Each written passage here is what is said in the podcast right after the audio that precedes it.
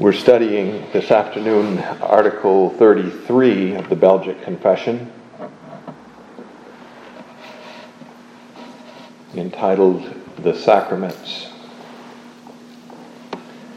We believe that our gracious God, taking account of our weakness and infirmities, has ordained the sacraments for us, thereby to seal unto us his promises and to be pledges of the goodwill and grace of God towards us, and also to nourish and strengthen our faith, which He has joined to the word of the gospel, the better to present to our senses both that which He declares to us by His word and that which He works inwardly in our hearts, thereby confirming in us the salvation which He imparts to us for they are visible signs and seals of an inward and invisible thing, by means whereof God works in us by the power of the Holy Spirit.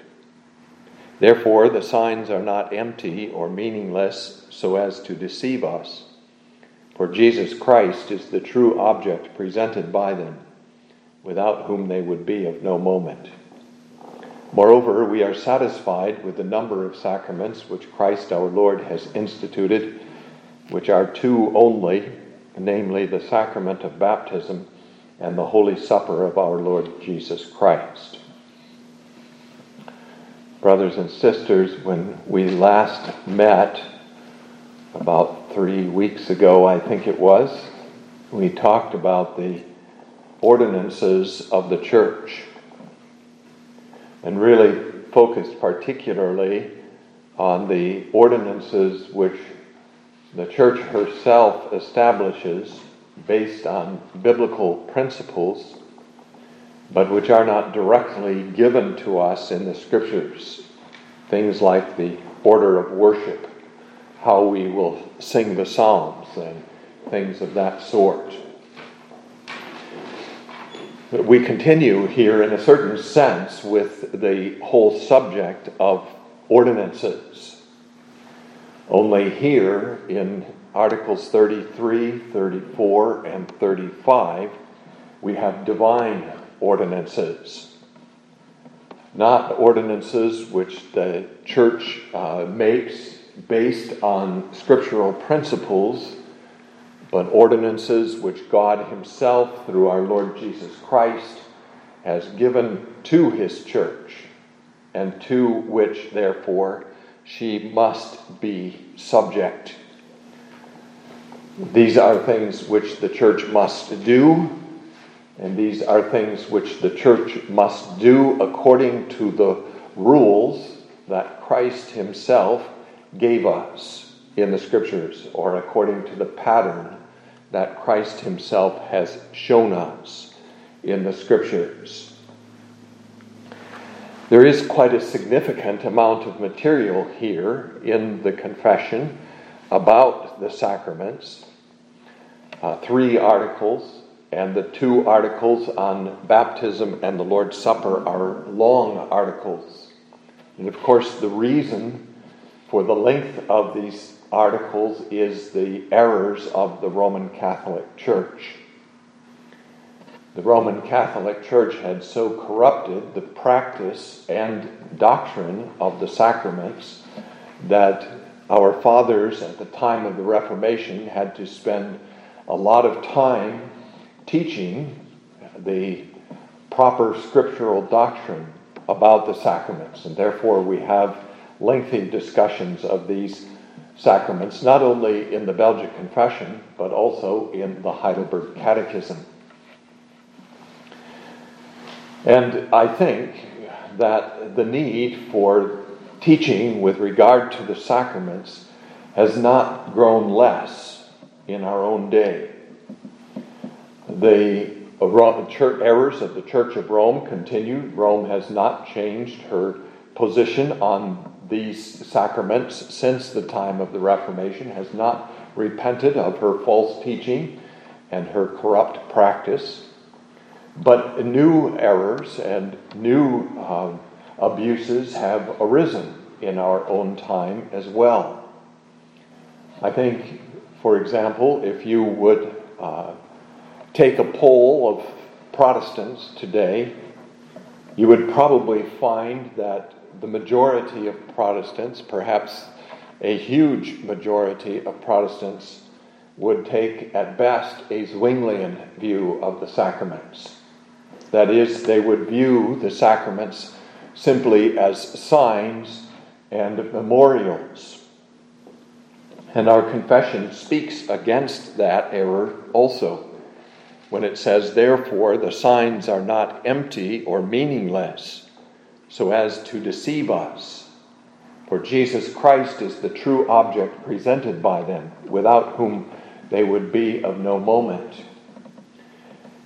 But we also find uh, abuse of the sacraments in the private use of the sacraments today. For example, you uh, observe the Lord's Supper being administered to the bride and groom at weddings, or informal groups of Christians who are gathered together for discussion and perhaps for Bible study will um, uh, celebrate the Lord's Supper together, or what they call the Lord's Supper. And uh, baptism likewise. Those who are not ordained, not called of God to administer the sacraments and to preach the gospel, will sometimes administer the sacrament of baptism. And there are others who say that really the sacraments don't matter very much. We don't really have any great need of them and therefore we don't have to pay much attention to them or even perhaps use them in the church. So there are many errors also today, and therefore the doctrine of the sacraments is as important today as it was back at the time of the Reformation. As we uh, look at these articles then on the sacraments in the Belgic Confession, we have, first of all, an article that deals with the sacraments in general, a rather short article, which we're going to talk about tonight. Then we have an article on baptism, and finally, an article on the Lord's Supper, which, God willing, we will consider in the next two weeks. As we're looking at this article on the sacraments in general, there are two uh, main points, I think, that we want to talk about. First of all, we want to consider what the sacraments are. And secondly, we want to consider what the sacraments do. What the sacraments are and what they do. And in discussing what the sacraments are, I want to begin with the second paragraph of the article, where basically the confession simply says there are only two sacraments. We are satisfied with the number of sacraments which Christ has instituted, which are two baptism and the Lord's Supper. Of course, the Roman Catholic Church added to these two sacraments two, uh, five other sacraments confirmation, ordination, marriage, extreme unction, and confession. And there are at least two of those so called sacraments in the Roman Catholic teaching which are very important ordinances of God marriage is something that God instituted at the very beginning of the history of the world when he created Eve from Adam's rib and brought her to him to be his wife. And ordination, that is, installation or ordination to office in the church, is also something that the church has uh, to practice, has practiced from the beginning of its history, and has continued to practice until the present day. It's an important ordinance in the church. But our confessions do not talk about this, uh, these ordinances, as sacraments. And they do not talk about them as sacraments because of what the confession believes is the biblical uh, nature of sacraments. And that nature of sacraments is this that they are, first of all, appointed by our Lord Jesus Christ Himself during His earthly ministry, and secondly, that they are then given to His apostles so that they can deliver them to the church. And this is why we speak of only two sacraments. We know that these are two ordinances which our Lord Jesus Christ gave to his apostles. He instituted the Lord's Supper on the eve of his death when he was celebrating the last Passover with his disciples, with his apostles. And he took the cup and he took the bread and he uh, gave to his disciples to eat and to drink. And he spoke of these things as being his, uh, the signs of his body and blood and his, uh, the covenant, the new covenant in his blood. He then gave these signs to the apostles, and he gave them to the apostles not just as ordinary disciples, but as apostles. That is, so that they, as his messengers to the church, could uh, deliver those uh, ordinances to the church. Baptism, by the way, he instituted, of course, in Matthew 28 when he told his apostles again, teach all nations, baptizing them in the name of the Father and of the Son and of the Holy Spirit. So he instituted these ordinances, he gave them to his apostles, and he gave them to his apostles so that they could uh, not only just administer them to the church, but pass them on to the church for the church's use in the times to come. Which is why then the Apostle Paul says in 1 Corinthians 11, verse 23, I received from the Lord that which I also delivered to you. That the Lord Jesus, on the same night when he was betrayed, took bread. When he had given thanks, he broke it and said, and he goes on to describe this ceremony of the Lord's Supper.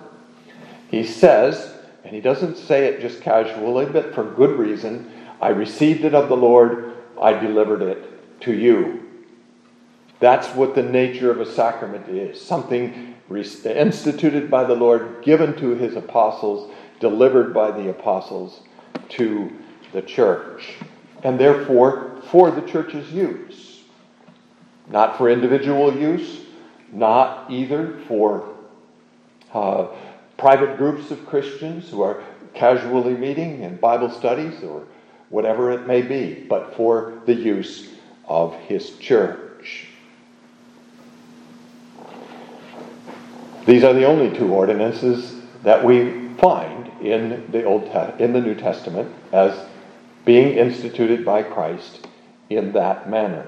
And that's why our confession speaks of two sacraments. The second thing which the confession says that we want to note is that uh, clause that begins in the fourth line of the article where it says, which he has joined to the word of the gospel. He has joined the sacraments to the word of the gospel. And you can see this also in the institution of the Lord's uh, of the sacraments, especially in the institution of baptism when our Lord did not say to his disciples, "Go out and baptize." It was not meant, baptism was not meant to stand alone. It was accompanied by, or it was an accompaniment of, rather, the preaching of the gospel.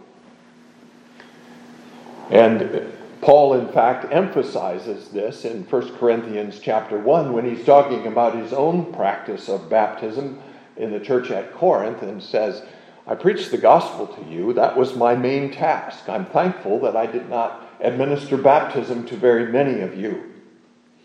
He did both together, and this was the practice of the apostles.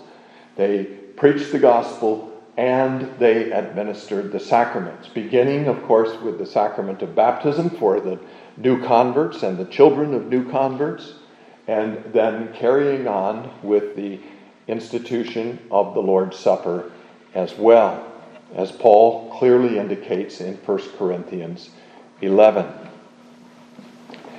And the reason, I think, is fairly obvious. The reason that the apostles uh, joined the sacraments to the preaching of the gospel is that these signs would be indeed empty and meaningless unless they were properly interpreted by the gospel.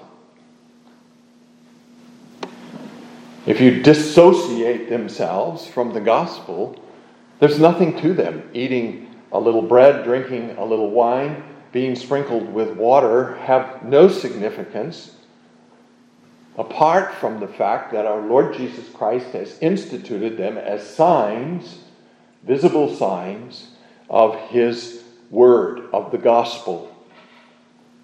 So they are joined to the preaching of the gospel and properly take place in the context of the preaching of the gospel.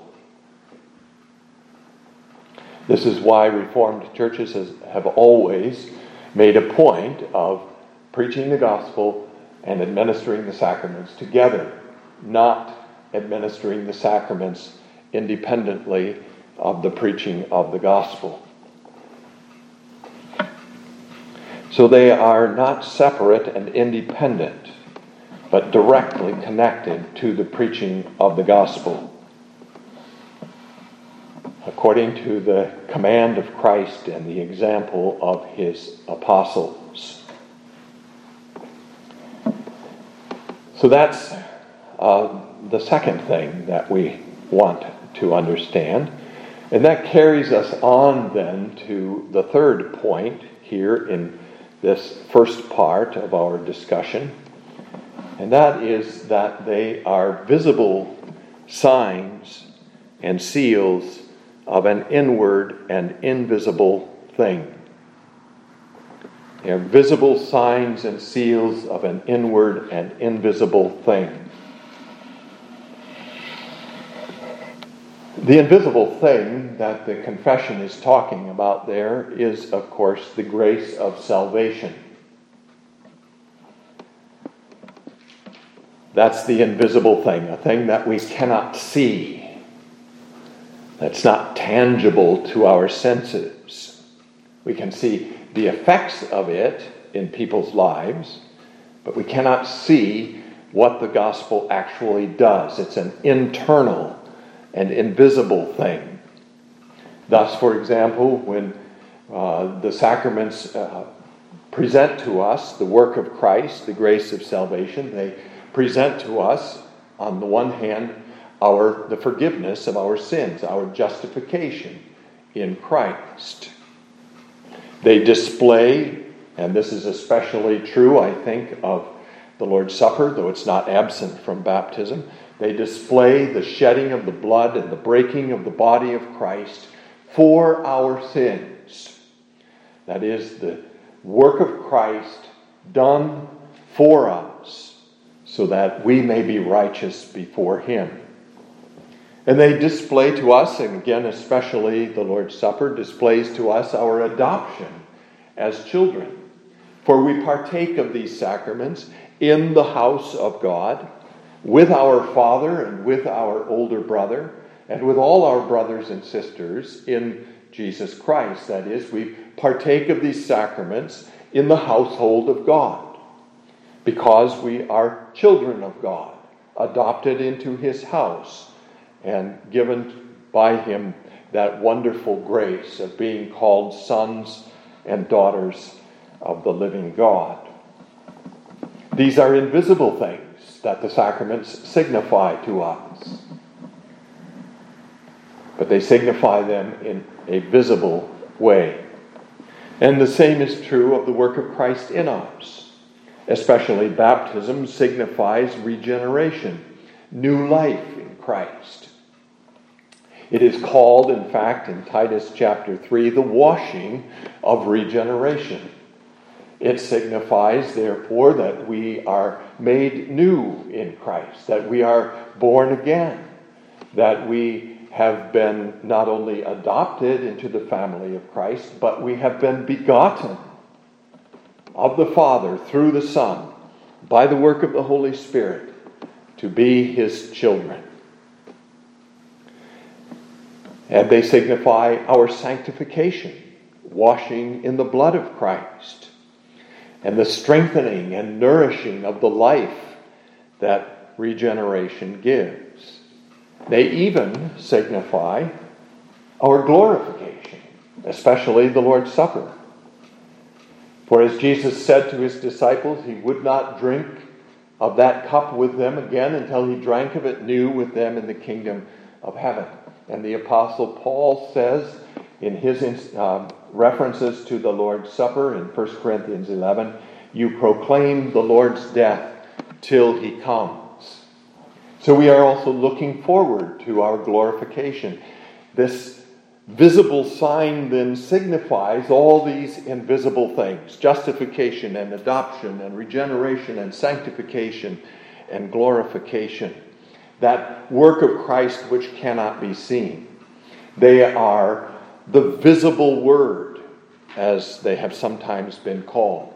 Signs, visible signs of the inward and invisible grace of Christ given to us by the Holy Spirit.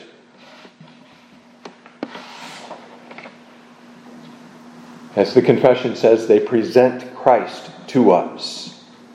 He is the true object presented by them.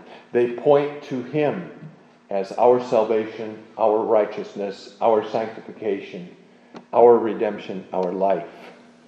They set Christ and all His work visibly before us.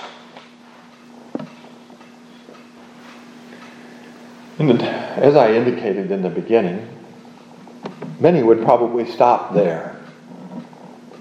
But the confession says that the sacraments are not only signs, but also seals.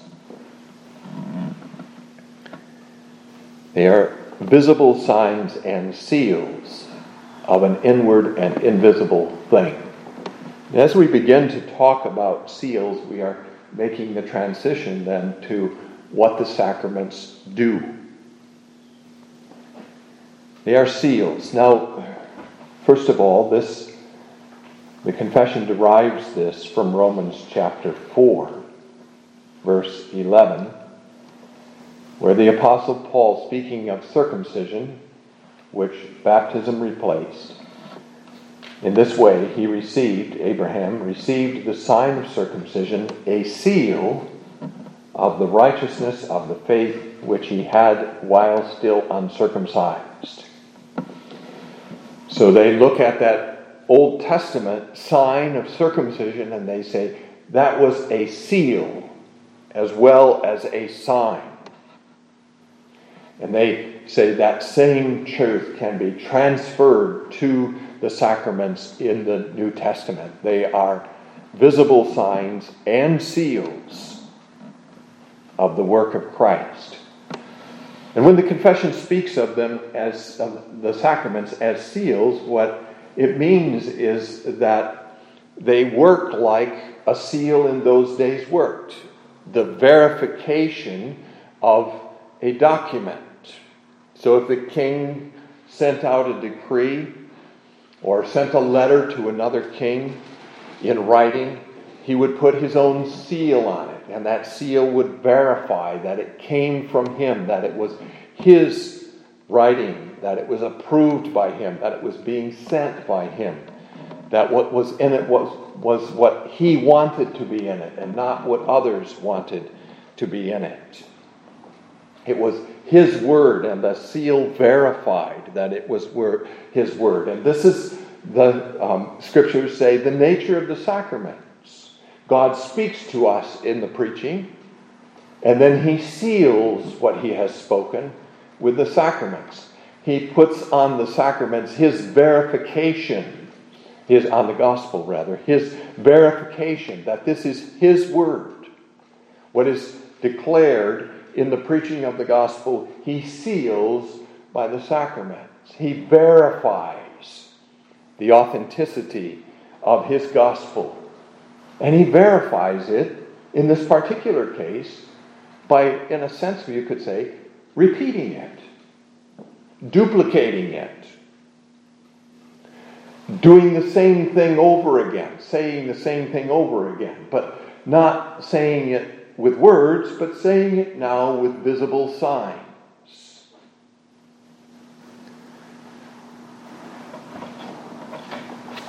And he intends then to verify for us. And that's the point that they confession is making here. He intends to verify for us the truth of the gospel. He says to us by the sacraments, You have heard my word proclaimed. Now understand that it is indeed I who have spoken. I put my seal on it.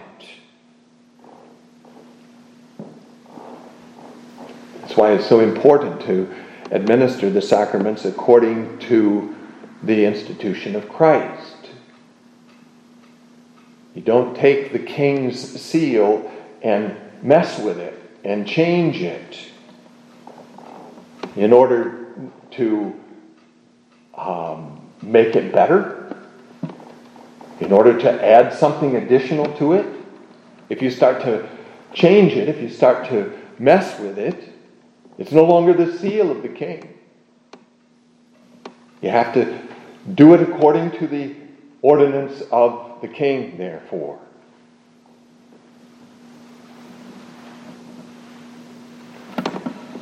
And so these signs, then, as the confession says, are not empty or meaningless so as to deceive us, but they present Christ to us. He's the true object, without whom they would be of no moment. And the sacraments, therefore, call on us to respond to them in the same way that the gospel calls on us to respond to it. They call on us to respond to that presentation of Christ with faith.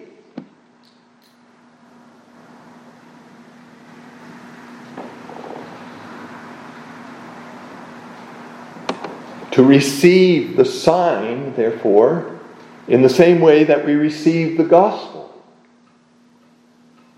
We receive the gospel for our salvation, and we receive the sign by faith for our salvation. They are means of grace, they are saving means of grace for us. Not bare signs, not simple memorials they are memorials. But more than that, they are also seals, confirmations of the gospel itself.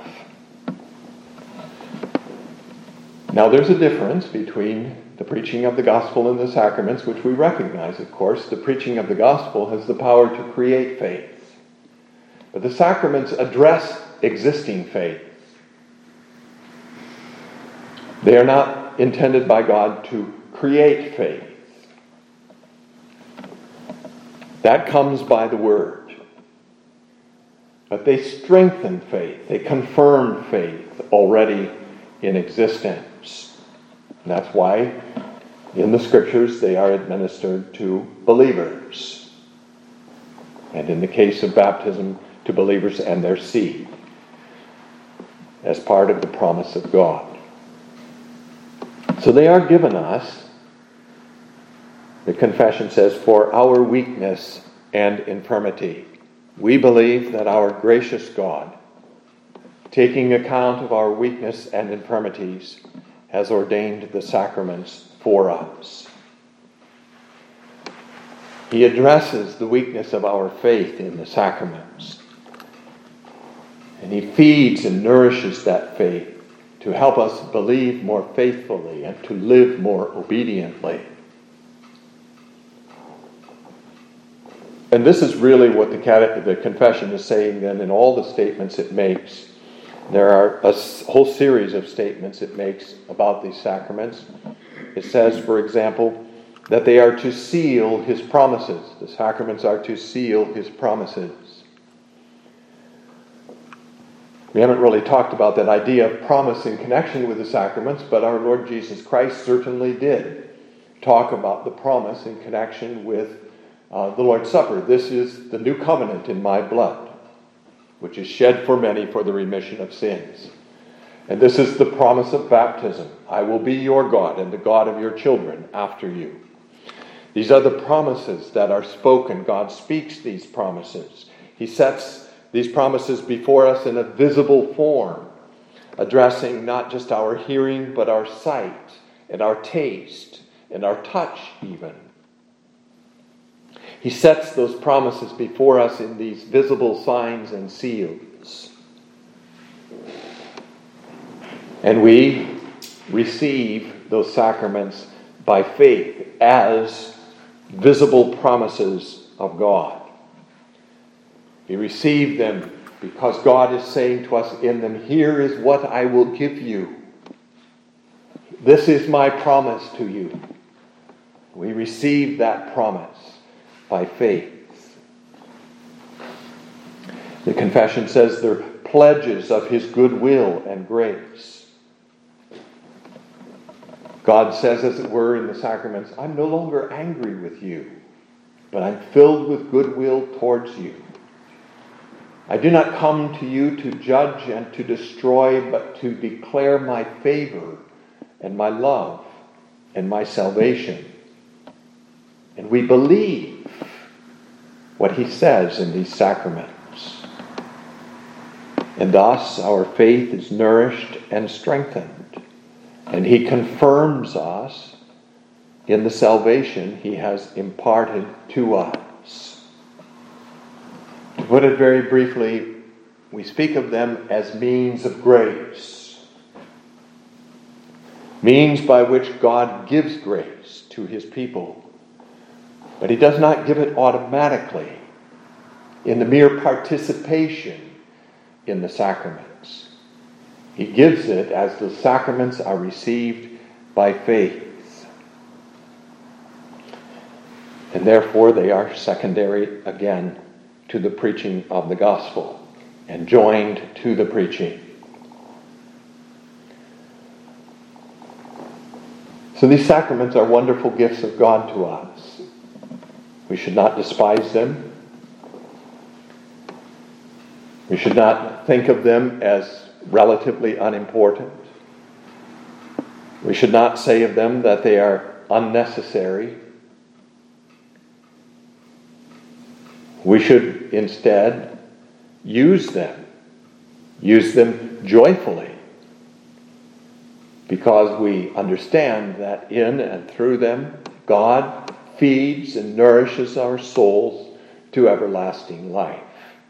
He gives us the grace of His salvation, the invisible grace of His salvation, by these visible means.